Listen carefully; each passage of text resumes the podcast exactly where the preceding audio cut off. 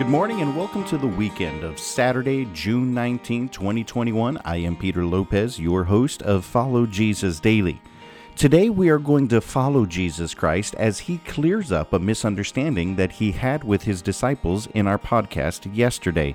It's going to be intriguing for you and it's going to be life changing. It'll even give you hope because you'll be able to connect in your life with what Jesus is saying in the life of the disciples. It's recorded for us in the Gospel of John, chapter number 4 and verse number 34. It says this Jesus saith unto his disciples, My meat is to do the will of him that sent me, and to finish his work. Now, Jesus made a similar statement to the disciples in our podcast yesterday, but they were completely confused about what it was Jesus meant. They were blind to it.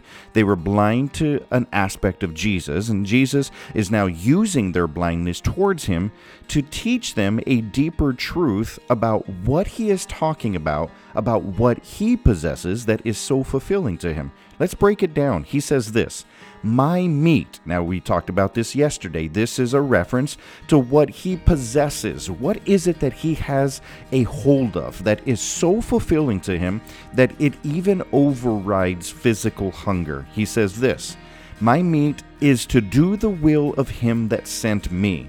So, what he possesses is the will of the one that sent him. That's the God, the one that sent him.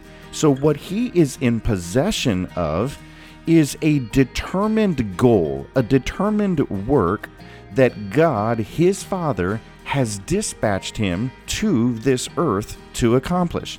This is what he possesses. So, again, what does Jesus possess that is so fulfilling that it overrides physical hunger? He possesses a determined work that God his Father has given to him to accomplish. And that's why he says, My meat is to do the will of him that sent me and to finish his work. He wants the Father to accomplish the work that he has been dispatched to this earth to accomplish. He wants the Father to fulfill that, to accomplish that in him. So, this is the first lesson that is taught to the disciples in a very intimate and personal setting about what it means to follow Jesus. An important lesson for you as well. Your most important possession, I mean, the thing that you have that you should value above all else on this earth, in this world, is your possession. The fact that you possess a work that Christ has determined to accomplish through you. That is your most important possession. Imagine that. What the disciples basically have just witnessed with this woman was an example of the work that Jesus was dispatched into this world to accomplish, that the Father wants to accomplish through him. So basically, the object lesson came first, and now Jesus is explaining it. He's telling them exactly what it meant.